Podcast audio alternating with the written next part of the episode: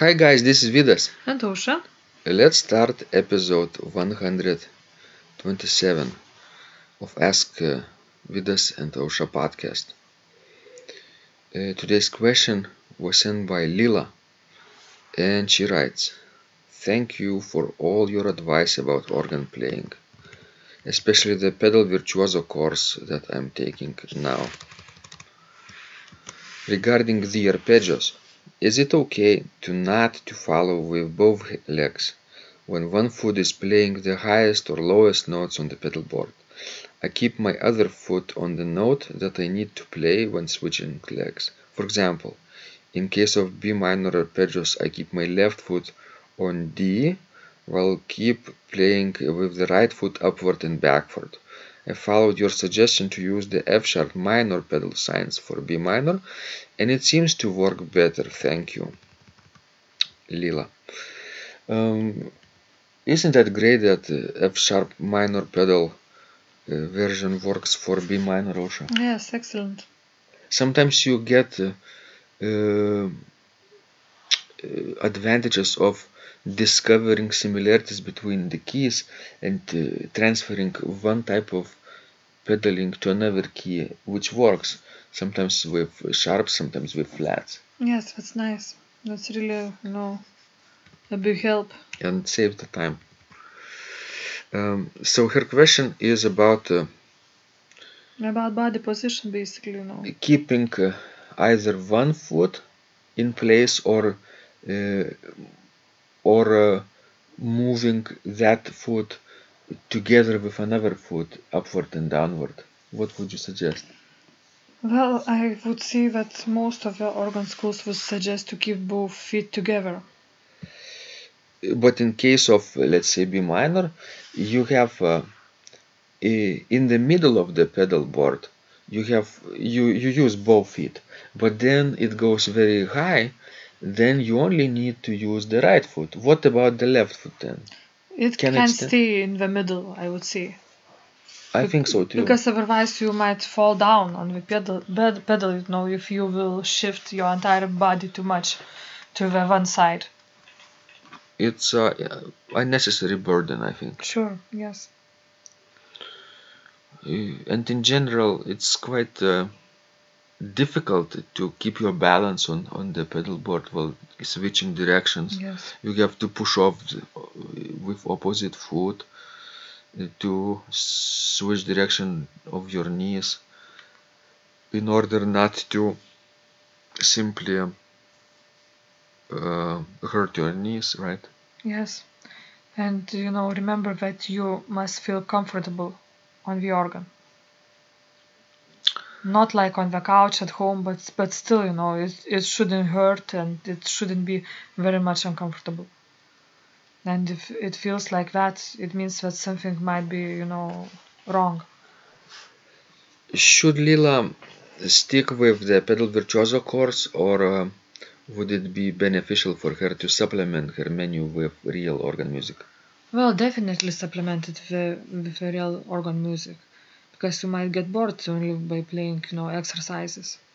and exercises don't get you real life experiences Sure, sure. They're isolated, isolated techniques uh, which uh, develop one certain aspect of your playing, uh, of your skill, which is good. But in real music, you need all kinds of uh, abilities, right? Yes, especially you know, while playing organ, you also need to work on the coordination. Mhm. And if you will play only pedal, you know, for a long time, then you know your coordination might, you know, not be as as as, as good. So you need to combine all those, you know, practices. Do some of the pedal work and then do some of the rep- repertoire. Maybe uh, play a scale or two or arpeggio or two for starters for warming up, Yes, definitely. It would be a good beginning, you know, to warm up. and with your fingers too. Sure. something technical. For example, I like to kind of warm up with improvisation nowadays uh, because uh, I can warm up and slowly, gradually feel the keyboard And the pedals too, uh, because I improvise with my feet as well. What about you, Ausra? How do you warm up?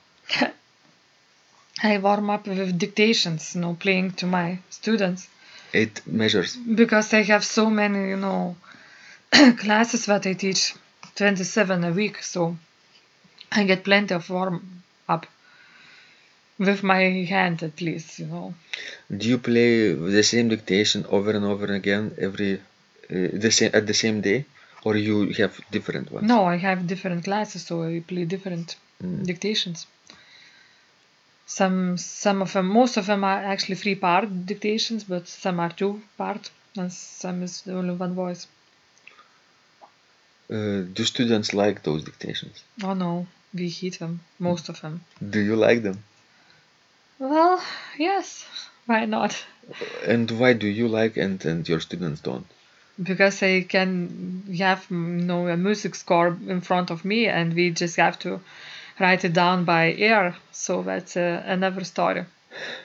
And we are hard dictations, so I understand why we don't like them.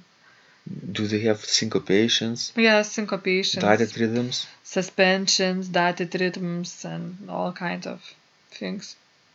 They're like short musical compositions, That's right. like preludes of yes. eight measures. Yes. Uh, and sometimes they do sound like preludes when they are three, four parts. Yes, those three part dictations you could play them as a preludes. hmm Even, uh, I would say, two part dictations sometimes Yeah. sound convincing. Because we have like secondary dominants and some of them have modulations even. Mm. So So, so you teach your students the skills uh, for real life improvisation, I think. Well yes, but you know dictations are mainly, you know, uh, meant to improve the pitch, musical pitch, Mhm. hearing. To to help them understand what they're listening to Sure. in real life, and that's uh, not necessarily enough for uh, creating your own music, right? That's right. You have another class, harmony, Yes. which is a transition between between playing repertoire, uh, listening to what you play, and then uh, improvising, creating your own music. Uh, harm- harmony is sort of in between step, right? That's right. It's very important to know. Good. So um, Lila should also supplement her her exercises to with real music. You think? Yes. Yes. All right. Um, uh, what about? Uh, let's see. Uh huh. Um, what about uh, other uh, pedal virtuoso exercises? I have, I think, uh, uh, not only scales there, but also uh, arpeggios over the tonic chord, arpeggios of the, over the dominant seventh chord, Mhm. arpeggios over the diminished seventh chord, and even um, I believe chromatic scales w- with single voice and with octaves. So it's a really comprehensive uh, approach. Not too many people finish what they start, as I read, but those who do, uh, then thank me later, and thank themselves too. Yes. Excellent. Uh, so if if you have the stamina to succeed, if you really wanted so badly to develop your uh, uh, ankle flexibility, like Marcel Dupré taught, um, so then then playing scales, arpeggios, and uh, with one foot and both feet is very beneficial in the long run. But you have to not forget the real music. Yes, definitely. You know, the real music is the most important thing.